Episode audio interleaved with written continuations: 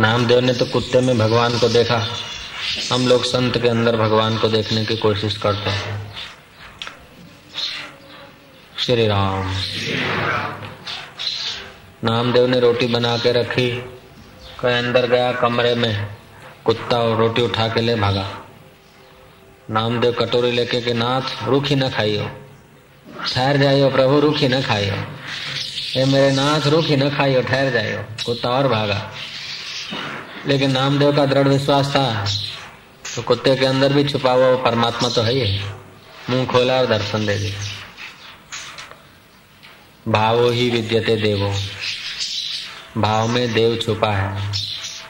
Film की पट्टियों में, चित्रों में आसक्ति और काम विकार होता है तो शरीर का पतन कर देता है, मन का पतन कर देता है। तो वेदांत दर्शन के अनुसार जो परमात्मा तो सब में है, सर्वत्र है। जिसमें भावना दृढ़ होती है, वहाँ से लाभ होता है। स्वामी राम तीर्थ कभी कभी वो ब्रह्म परमात्मा के ध्यान में बैठ जाते हैं और पत्नी को बोलते हैं, तूने उस परमात्मा को नहीं देखा तो कोई हरकत नहीं, चिंता की बात नहीं है। तू परमात्मा भाव से मेरा पूजन करते रहो लाभ हो जाएगा। और वो ऊपर उठी। तो कभी कभी हम लोग सोचते हैं कि भगवान निराकार है, निरंजन है। उसको कैसे देखें? तो जिनके हृदय में वो शांत स्वरूप परमात्मा प्रकट हुआ है। कबीर जी बोलते हैं, अलख पुरुष की आरसी साधु का ही देह, लखा जो चाहे अलख को उन्हीं में तू लख ले। तो हम लोगों की श्रद्धा भावना होती है उस अलख पुरुष को निराकार को किसी महापुरुष में लखने का हम लोग प्रयास करते हैं। वरना संतों को तो पूजा क्या, हार क्या, पटकार क्या, यश क्या अपयश क्या। संत तो ऐसी जगह पे होते हैं जहाँ बाणी का गम जहाँ बाणी पहुँच नहीं सकती तो व्यवहार कहाँ पहुँच? फिर भी जिस क्षण हम लोगों का भाव होता है और संत पर, ब्रह्म परमात्मा की मस्ती में होते हैं, हम लोगों को लाभ हो जाता है। ये आचार्य पाद सेवनम जो परंपरा है, वो किसी एक व्यक्ति ने या किसी बुद्धू व्यक्ति ने चलाई नहीं। ये ऊँची कक्षा पे पहुँचे हुए ऋषियों ने प्रारंभ किया।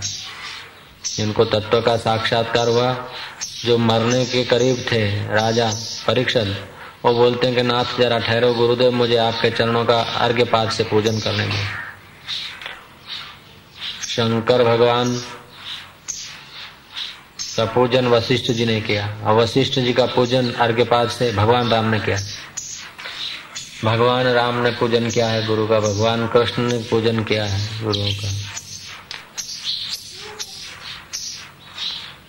भगत तो सब होते हैं, कोई रुपयों के भगत होते, कोई बच्चों के भक्त होते, शिशुपाल जैसे। कोई यश के भक्त होते हैं कोई धन के भक्त होते हैं कोई गुरु के भक्त होते। हैं बोले, कोई भगवान के भक्त होते, भगवान के जो भक्त हैं वो गुरु के होंगे, और जो गुरु के भक्त है वो भगवान के होंगे, क्योंकि गुरु और भगवान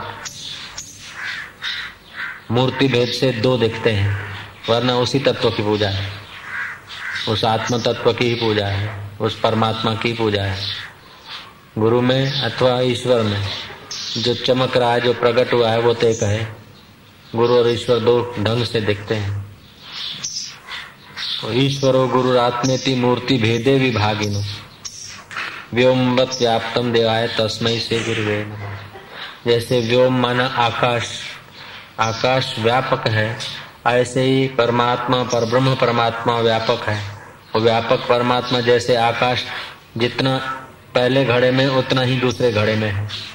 जो पहले घड़े में है, वही दूसरे घड़े में है। उतना शायद न भी दिखे, घड़ा छोटा होने पर। लेकिन जो सोने के घड़े में है, वही मिट्टी के घड़े में है। वही का वही आकाश ऐसे जो सगुण साकार में है, चैतन्य परमात्मा, वही गुरुओं के देह में है, हम लोगों के देह में है। हम लोगों के देह में प्रकट हो, उसीलिए गुरुओं के देह में परमात्मा की भावना की जाती है। और गुरु फिर बताते कि तू भी वही है। ओम ओम ओम। देह छता जैनी दशा वर्ते देहातीत। ते ज्ञानी ना चरण मा हो वंदन अबड़ी ओम ओम। रुपए देकर जो आप नहीं खरीद सकते हैं, वो चीज़ प्रकट होती है। रुपए देकर आप परमात्मा को नहीं खरीद सकते हैं। रुपए देकर आप संतों के प्रेम को नहीं खरीद सकते हैं। रुपए देकर आप आत्म साक्षात्कार नहीं कर सकते रुपए देकर आप जन्म मरण से पार नहीं हो सकते रुपए देकर आप मोक्ष नहीं पा सकते लेकिन आप समय देकर साधन भजन करते हैं तो मोक्ष आपके हृदय में प्रकट होने लगता है। करोड़ों अरबों रुपया लुटाने पर जो चीज़ नहीं मिलती है, वो साधन भजन से प्रकट होती है। इसलिए कबीर जी ने कहा, प्रेम न खेतों उपजे, प्रेम न हाट बिकाए, राजा चहो, प्रजा चहो, शीश दिए ले जाए। तो हमारे और ईश्वर के बीच अहंकार का पर्दा है। अहंकार ही बाधा है। साधन भजन से वो अहंकार विसर्जित होता है। जीवन में भीतर सरलता छलकती है। जैसे आप और हमारे बीच में ये पर्दा है, नहीं दिखता। इसके तंतु निकलते जाएँगे तो पर्दा होते हुए भी कुछ कुछ झलक आएगी। तंतु सब सफ़ा हो गए तो आपके और हमारे बीच का पर्दा हट जाएगा। ऐसे ही परमात्मा और हमारे बीच में अहंकार का पर्दा है, साधन, भजन, सत्संग करते करते वो धुंधला होता है, हल्का सा होता जाता है। एक घड़ी ऐसी आती कि बचा खुचा तत्व मसीह के महावाक्य के उपदेश से खिसक जाता है। वही जीव परमात्मा का साक्षात्कार करके परमात्मा मय हो जाता है। फिर उसमें और परमात्मा में, उसमें और ईश्वर में दूरी नहीं रहती है। ओम ओम ओम ओम ओम। इसीलिए कबीर जी ने कहा, सतगुरु मेरा सूरमा। वो जो मेरे सतगुरु हैं, वो सूरमा है। तलवार लेकर रण के मैदान में शत्रु को मार देना कोई बड़ी बात नहीं है। लाए बम्बा लेकर अग्नि बुझा देना, ये कोई बड़ी बात नहीं, लेकिन हृदय की अशांति अथवा हृदय में छुपे हुए जो शत्रु हैं अज्ञान आवरण विक्षेप अविद्या स्मिता राग द्वेष काम, क्रोध, लोभ, मोह, मद, मात्सर्य। ये न तलवार से भागते, न लाए मुंबई से भागते हैं। ये संतों की महती कृपा होती तब ये धीरे धीरे खत्म होते हैं। काम न क्रोध, न लोभ, न मोह कछु, एकल भला अनिह, साधक ऐसा चाहे जैसा बन काशी। तो कबीर जी कहते हैं, सतगुरु मेरा सूरमा करे शब्द की चोट, मारे गोला प्रेम का हरे भरम की कोट। जो भरम घुसा है इस देह को मैं मानकर संसार में सुख खोजने का, वो भरम दूर हो जाता है और जहाँ सुख स्वरूप परमात्मा है, उधर आदमी की यात्रा होने लगती है। कबीर जी कहते हैं, यह तन विष की बेलरी ये हमारा शरीर है विष का वेला। सुंदर मिठाइयाँ जिसको कंदोई के पास अगरबत्ती का धूप दिया जा रहा था शाम को, रात को। घर ले आए खाई सुबह उनकी क्या बुरी हालत होती है। सोने के बर्तनों में पूरी पकवान सुंदर बासुदे का भोग लगाया लेकिन सुबह उसकी क्या हालत होती सब जानते सोने की थाली, सोने की प्याली, सोने का चमचा, सोने के बर्तनों में। ऊँचे से ऊँचा भोजन पिरोसाया एक चम्मच मुँह में डाला, दूसरी चम्मच उठा रहे और कोई साधु आया तो आप कह नहीं सकते कि महाराज इसमें भोजन करिए, क्योंकि जूठा हो गया। इसलिए कबीर जी बोलते हैं, यह तन विष की बेलर है इसको कोई भी पवित्र चीज़ मिलती तो अपवित्र बना देता है। यह तन विष की बेलरी गुरु अमृत की खान, जो साक्षात्कारी, जो सच्चे महापुरुष हैं जिनका परमात्मा के साथ ऐक्य हुआ है, ऐसे मिल जाते हैं तो वो अमृत की खान होते हैं। यही अपवित्र शरीर को पवित्र बना देते हैं। ये नापाक शरीर को पाक बना देते हैं। जिस शरीर में कोई चीज़ जाती तो अपवित्र बन जाती। उसी शरीर को फिर मिट्टी के कण छूते हैं तो उनकी चरण रज भी पूजी जाती। यह तन विष की बेलरी गुरु अमृत की खान श्री दीजिए सतगुरु मिले तो भी सस्ता जा। तुलसीदास जी ने कहा तुलसी तुलसी, क्या करो? तुलसी बन की घास। कृपा भई रघुनाथ की तो हो गए तुलसीदास। सत्संग में बड़ी शक्ति है। और जो आदमी जैसा होता है, उसका वैसा वातावरण, उसके हर इंसान एक पावर हाउस है। पावर हाउस से बिजली डिस्ट्रीब्यूट होती है, ऐसे हर आदमी से अपने विचार और अपने आंदोलन, अपने वाइब्रेशन फैलते हैं। एक्टर के करीब बैठते हैं तो उसके आंदोलन में, उसके रेंज में आते हैं तो वैसे वातावरण पैदा हो, हमारा चित्त भी ऐसा ही हो जाता है। हम थिएटर में, नाटक में बैठते हैं तो उस, उधर की रेंज का वातावरण हमारे चित्त को प्रभावित करता है। ऐसे हम संतों के करीब बैठते हैं तो हमारे चित्त में तो जैसे भूमि में तमाम प्रकार का रस छुपा है, इन बाई आँखों से नहीं दिखता है। वही कैनाल का पानी और वही एक ही नंबर, पंद्रह बीघा का। एक जगह पर मिर्च हो रहा है, दूसरे जगह पर गन्ना बन रहा है, तीसरे जगह पर अदरक तैयार हो रही है, चौथे जगह पर बाजरी के कुछ पौधे खिल रहे हैं, पांचवी जगह पर सूरन हो रहा है, छठी जगह पर बटाका हो रहा है।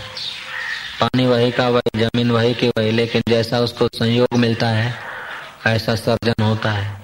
ऐसे हमारे में भी अनंत अनंत रस भरा है।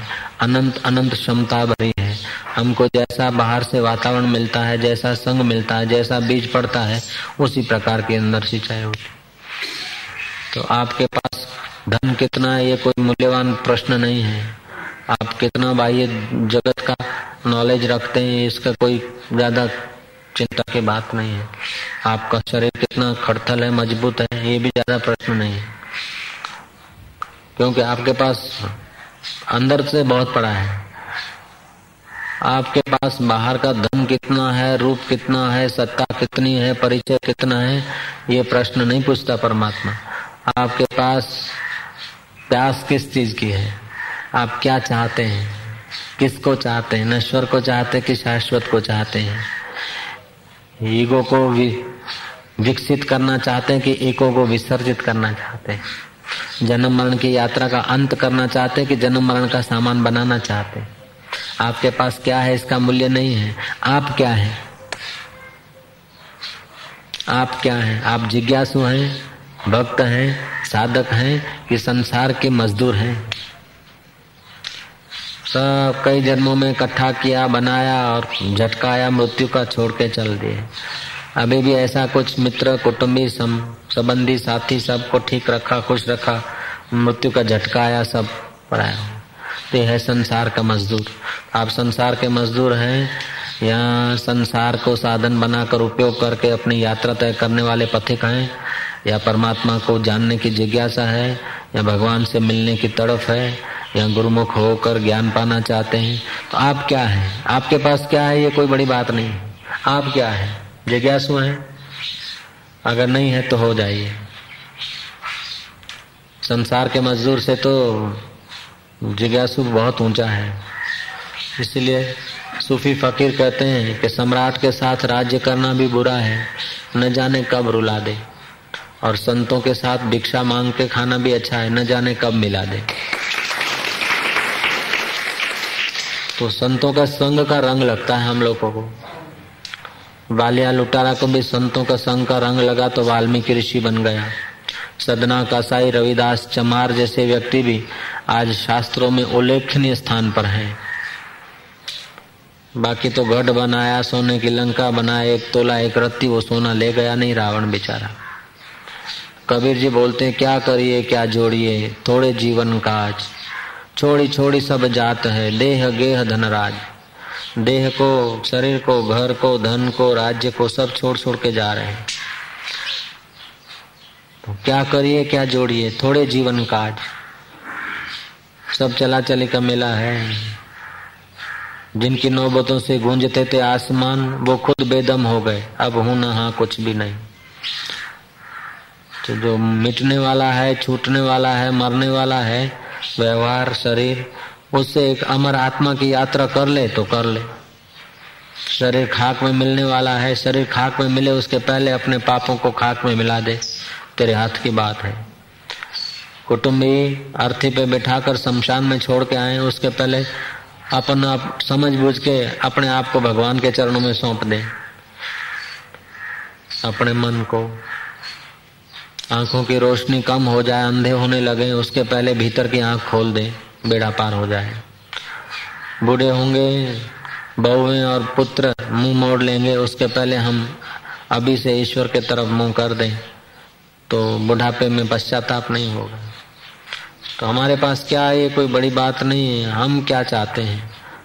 सूक्ष्म रूप से तो सब प्रकार का रस भरा है। अब चाहे जिधर को लगा दे। चाहे हरि भजन कर, चाहे विषय कमाए चाहे तो परमात्मा का भजन करके परमात्मा मय हो जा, मुक्त हो जा, अपना एक ही स्कूल का उद्धार कर ले। चाहे तो फिर हाय हाय हाय हाय करके जगत की चीज़ों को संवारो, बटोरो, अंत में मृत्यु का झटका आए और छोड़कर।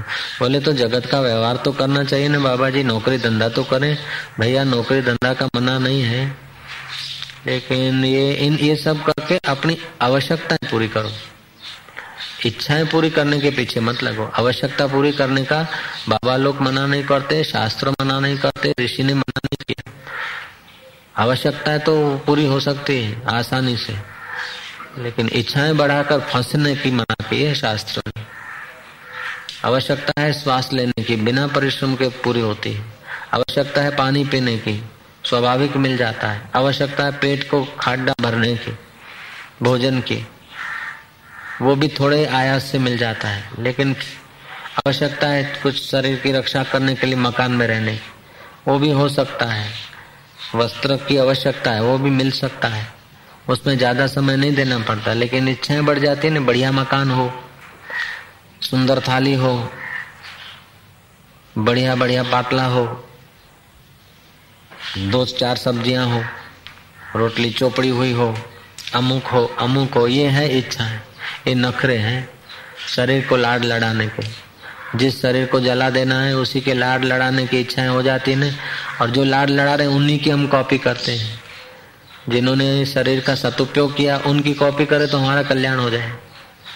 सुखदेव जी महाराज की कॉपी करें, भगवान बुद्ध की कॉपी करें, महावीर की कॉपी करें, कबीर जी की कॉपी करें, नानक देव की कॉपी करें, तुकाराम की कॉपी करें। जनक राजा की कॉपी करें, राम तीर्थ की कॉपी करें। ऐसों को हम अपना उद्देश्य बनाए, उनकी ऊंचाई को देखकर हम अपना स्वभाव बनाए तो आसानी से हम मुक्त हो सकते हैं। तुलाधार व्यापारी दुकान करियाना का धंधा करते करते इतना महान ऊँचा हो गया कि अकाल पड़ा तो बरसात कर दी उसने। ऐसी बरसात की कि राजा को तीन दिन उसके द्वार पर बैठा रहना पड़ा। हस्तिनापुरी, दिल्ली की बात है। धंधा व्यापार करने का शास्त्र ने मना नहीं किया, नौकरी करने का शास्त्र ने मना नहीं किया, आजीविका तो पाने के लिए मना नहीं किया। आवश्यकताएँ पूरी हो सकती है तो जो अत्यंत आवश्यक है, उसको पूरा करो, वो पूरा करने में समय लगाओ। और जो निरर्थक है, जितना कट हो सके, उसको काट दो। तो तटस्थ होकर खोजेंगे ना तो आपकी सौ इच्छा में तो सौ की कर दोगे साठ। चालीस तो ऐसे ही है कि जिसको नहीं हो तो भी चले। सौ आवश्यकताएँ दिखती है तटस्थ होकर अगर ईमानदारी से खोजोगे ना तो चालीस कट जाएगी, व्यर्थ मालूम होगी। घर में, रसोड़े में, कुटुंब में चालीस चीज़ें व्यर्थ होगी। सौ के पीछे चालीस तो ऐसी व्यर्थ होगी, जिसके बिना चल सकता है। जिसके बिना चल सकता है। सौ की कर दो साठ। अगर जल्दी से परमात्मा का दर्शन करना है तो इच्छाओं को सौ की कर दो साठ, आधा कर दो काट। दस पूरी करेंगे, दस कराएँगे और दस को हाथ जोड़ेंगे। सौ की कर दो साठ, आधा कर दो काट। दस पूरी करेंगे, दस कराएँगे और दस को हाथ जोड़ेंगे। दस को हाथ जोड़ देंगे। दस टका से काम चल सकता है। श्री राम। जी सकते हैं हम लोग। अगर मुक्ति चाहिए तो। अनंत ब्रह्मांडों को चलाने वाला परमात्मा के साथ एक होने की ढगस है तो दस टका आवश्यकताएं हैं नब्बे टका नखरे हैं ओम ओम ओम ओम हम तो अपने शरीर को समाज से और अपने अहम को बचाना चाहते हैं આટલું તો જોઈએ ને લોકો શું કહેશે આમ પણ मौत थी कहो काको છોડાવશે लोग क्या बोलेंगे उसकी चिंता है? और लोकेश्वर क्या बोलेगा कि इतनी इतनी बार मौका दिया और अभी तक मिला नहीं? ये बात हम लक्ष्य में रखें तो बेड़ा पार हो जाए। साधु वासवाणी के पास एक कर्नल गया लेफ्टिनेंट कर्नल। बोला, बाबा लोग दया करें तो भगवान की मुलाकात हो सकती है। आप जो भी बोलो, मैं करने को तैयार हूँ। आज मेरे को भगवान का अनुभव कराओ, जो सब, सबके हृदय में है। हृदय के धबकारे उसी परमात्मा की सत्ता से पड़ते हैं। रक्त संचार उसी की सत्ता से होता है। हमारी आँख उसी परमात्मा की सत्ता से देखती है। हमारे कान उसी परमात्मा की सत्ता से सुनते हैं। हमारी जीप हिलचाल करती तो उसी परमात्मा की सत्ता से करती हमारा मन संकल्प विकल्प करता है तो उसी साक्षी सच्चिदानंद परमात्मा की सत्ता से करता है। हमारी बुद्धि निर्णय करती है, तब भी उसी परमात्मा की सत्ता से। ये मंदिर है अच्छा है, पगे लगो। वो भी उस मंदिर की कृपा से ये मंदिर में पगे लग सकते हैं। ये बाहर के मंदिर और मस्जिद और गिरजाघर और चर्चें जो बनी हैं, वो उसी परमात्मा की सत्ता से बाहर खड़ी कर दी गई, वरना वास्तव में पहले यह है, बाद में वो है। तो महाराज, जो सदा साथ में है और मंदिरों को भी बनाने वाला है, भगवान की स्थापना करने वाला जो भगवान है खुदा की, मौजूदगी खुदा की, जो इस याद का पत्थर लगाने वाला है ना, वो असली खुदा है। पत्थर में खुदा नहीं है जेरूसलम में खुदा नहीं है। लेकिन जेरूसलम में पत्थर जिसने स्थित कर दिया काला, वो खुदा है। तो महाराज, आप जो भी कहेंगे, मैं करने को तैयार हूँ, लेकिन मेरे को भगवान का दर्शन करा दो। आप बोलो तो मैं अपना जो फंड बंद आएगा, वो आपके आश्रम के नाम कर दो, आपके नाम कर दो। मेरे अमुक किला पंजाब में ज़मीन है। यहाँ बीघा बोलते वहाँ किला बोलते हैं। ये भी आपको तन मन धन दंडो अर्पण किया गुरु बाबा। मेरा ये शरीर, मेरा धन, मेरा मन आपको अर्पण कर। भगवान का दर्शन करा दो।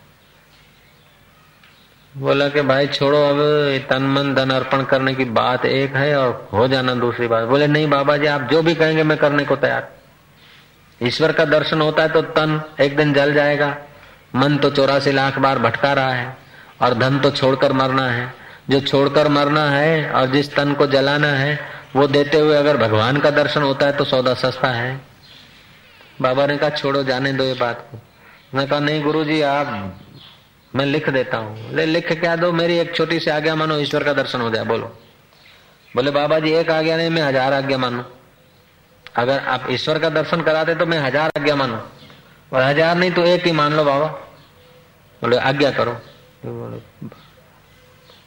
तो फिर पलटेगा तो नहीं। बोले, नहीं गुरु जी आज्ञा, आप आज्ञा करो। बोले, देखो, जरा संभल के बोलो। उसने सोचा, बहुत बहुत तो बाबा जी धन, मिलकत, बाल, बच्चे, पुत्र, परिवार कहेंगे, अर्पण कर दो, कर दूँगा। पुत्र, परिवार, पत्नी, चाकरी में रख दूँगा, बेटे सेवा में रख दूँगा। अगर भगवान का दर्शन होता है तो क्या हरकत बाबा ने कहा, कुछ भी हो तो एक आज्ञा मान, मैं तेरे को ईश्वर का दर्शन करा दूँ, बोल। बोले बाबा जी हज़ार मानो। भाई, कर्नल, अब जाओ, तुम ड्यूटी पे जाओ, छोड़ो बात। बोले, नहीं बाबा, आज मौका मिला है, आज दया कर दो। बोले कर्नल चाहो जाने दो, ऑफ़िस संभालो जाके, जाओ, सलामी लाओ, जाके लोगों की सलामी लो, अपने ऑफ़िस वाफिस जरा सुनो। बोले, नहीं बाबा जी, आज तो बस। बोले अच्छा मानेगा आ गया मानूँगा। सोच लो या सोच लिया कोई भी आज्ञा करो, मानोगे कि ज़रूर मानूँगा। बोले, ऐसा करो मेरे को तुम्हारी ज़मीन भी नहीं चाहिए, तुम्हारा फंड भी नहीं चाहिए, तुम्हारी मिलकत भी नहीं चाहिए। ये तो हम तुच्छ समझ के छोड़ के तब बाबा बने। ये हमको नहीं चाहिए। तुम्हारे बाल बच्चों को चाकर रखो, ये हमको नहीं चाहिए। हम स्वयं स्वतंत्र तो दूसरे को क्यों परतंत्र करूँगा? लेकिन एक आज्ञा मान हमारे और ईश्वर के बीच में जो अड़चन है, उस अड़चन को हटा दे। बोले, बाबा जी, आज्ञा करो साफ़। क्या करो? जब ज़्यादा सरदार जी तो ज़्यादा ज़ोर मारता तो ऐसा करो। ये ड्रेस उतार दो और लंगोटी चढ़ा दो। और ये बाल बाल कटवा के, मुंडन करके, फिर जाके ऑफ़िस में काम करो। बोले बाबा जी, ये कैसे हो गए? लोग क्या कहेंगे? बोले तो बस, इश्क करना जहाँ बचाना, ये भी कोई हो सकता है। आज के दिले मरीजे मर्ज, वो भी कोई सुख से सो सकता है। એક તો ઇશ્ક કરતે હો ઈશ્વર से मोहब्बत करते हो और अपना ईगो संभाल के रखना લોકો શું કહેશે એ બહુ મોટું ભૂત બેઠું છે આટલું તો જોઈએ ને ઘરમાં આટલું તો જોઈએ ऐसा तो चाहिए जरा टीवी तो चाहिए जरा थोड़ा सोफा तो चाहिए लोग क्या कहेंगे जो ईश्वर प्राप्ति के रास्ते चलते हैं वो लोग क्या कहेंगे इस चिंता को छोड़ देवे ना तो लोगों को फर्नीचर से और चाय से और आइसक्रीम से प्रसन्न नहीं करो केवल आपके हाथ का पानी का प्याला भी लोग पिएंगे तब भी, भी वो कृत्य कृत्य हो जाएंगे आप केवल कहेंगे कि आइए, केम छो, तभी भी वो धन्य धन्य हो जाएँगे। ईश्वर के लिए अगर कदम रखा तो लोग क्या कहेंगे, उसकी परवाह मत करो।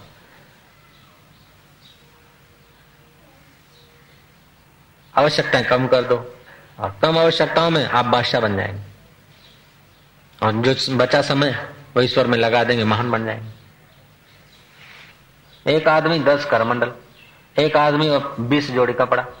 आटलू तो જોઈએ આટલું तो જોઈએ अरे कोपिन में महापुरुष लोग जी लिया यार ये बात भूल गए तो एक लंगोटी उसी में जीवन जीने वाले ने जी लिया और पा लिया और लंगोटी का भी ठिकाना नहीं रहता था कभी तो खुल जाती थी तो पड़ी रहती सुखदेव जी महाराज तो लोगों ने क्या करा अभी उसको नतमस्तक होते बड़े बड़े वक्ता सुखदेव जी सावधान करे कथा में सुखदेव जी मुनि का बार बार स्मरण करके वक्ताओं का हृदय पवित्र हो जाता है। जिन्होंने आवश्यकताएँ बढ़ाई, वो सब ब्राह्मण के नहीं पायमाल हो गए। क्या करिए, क्या जोड़िए, थोड़े जीवन काज छोड़ी छोड़ी सब जात है, देह गेह धनराज। हाड बड़ा हरि भजन कर, द्रव्य बड़ा कछु दे, अकल बड़ी उपकार कर जीवन का फल है चलते थे तो फूल बिछ जाते थे। राजा राजाधिराज, अन्नदाता, महाराज घनी खम्मा हो, गगनगामी जिनके कीर्ति के, कीर्ति स्तंभ लगे थे। ऐसे राजे महाराजे, उनको कीड़े खा गए कबर में। कहा चला गया सीजर? रोम। कहा चला गया रावण? कहा गया कंस? कहा गया बोनापाट सब सपना हो गया, खाक की ढेरी हो गई ऐसे ऐसे नहीं रहे तो तुम हम क्या है? कह रहा है, आसमा ये समा भी कुछ नहीं, रो रही है शबन में ये निजारा कुछ नहीं। जिनके महलों में हज़ारों रंग के जलते थे फानुष, झाड़ उनकी कब्र पे है और निशान कुछ भी नहीं। जिनकी नौबदों से गूंजते थे सदा को आसमान, वे खुद बेदम हैं, अब हूँ नहा कुछ भी नहीं। बच्चा पैदा होता है ना, फिर शंका होती है कि पढ़ेगा कि नहीं पढ़ेगा? इसकी शादी होगी कि नहीं होगी? ये माँ बाप की सेवा करेगा कि नहीं करेगा? ये तो विचार हो सकता है, लेकिन ये मरेगा कि नहीं मरेगा, ये संदेह होता ही नहीं। मरेगा डेफिनेटली बाकी का होगा कि नहीं होगा, विकल्प है। पैसे वारो थीनो कि नौकरी वारो थीनो, साहूकार थीनो कि कड़को थीनो ये तो विचार आ सकता है। लेकिन ये मरेगा कि नहीं मरेगा, ऐसा विचार कभी नहीं आता। मरेगा ही। मरना डेफिनेट पक्का है। बाकी का हो, न हो, विकल्प। शादी करेगा कि नहीं करेगा, ये तो संदेह होता है। लेकिन मरेगा कि नहीं मरेगा, ये संदेह नहीं होता है। ओम ओम ओम ओम हम दिन दिन मर रहे हैं, और क्या है? महाराज तालाब सूख गया। कब सूखा के अभी? अभी नहीं, रोज सूख रहा था, अभी देखा। फलाना आदमी मर गया, कब मरा के अभी? अभी नहीं मरा रोज मर रहा था, अभी पूर्णा होती हुई। हम लोग रोज मर रहे हैं। घर से चले थे, जितनी आयुष्य थी, जितना श्वास का जत्था था, अभी इतना नहीं है। कल जितना हमारी उम्र थी, आज इतनी नहीं है। आज जितनी है उम्र, वो आने वाले कल को नहीं रहेगी। हम रोज मर रहे हैं। हकीकत में हम लोग मर रहे हैं और कहते हैं कि क्या हाल है? बोले, जी रहे हैं जैसा तैसा। जी क्या रहे मर रहे हैं, हजूर? जी नहीं रहे, मर रहे हैं। मौत के करीब जा रहे हैं। बढ़िया बात यह है कि उस जिसने अपना काम बना लिया, वो निहाल हो गया। ये मरने वाले तन से, मिटने वाले व्यवहार से, मिटने वाली वस्तुओं से और मरने वाले शरीर से, जिसने अमर आत्मा की खोज कर ली, वो बाजी जीत गया, बाकी के सब गए, बकरी डब्बे में। ओम ओम।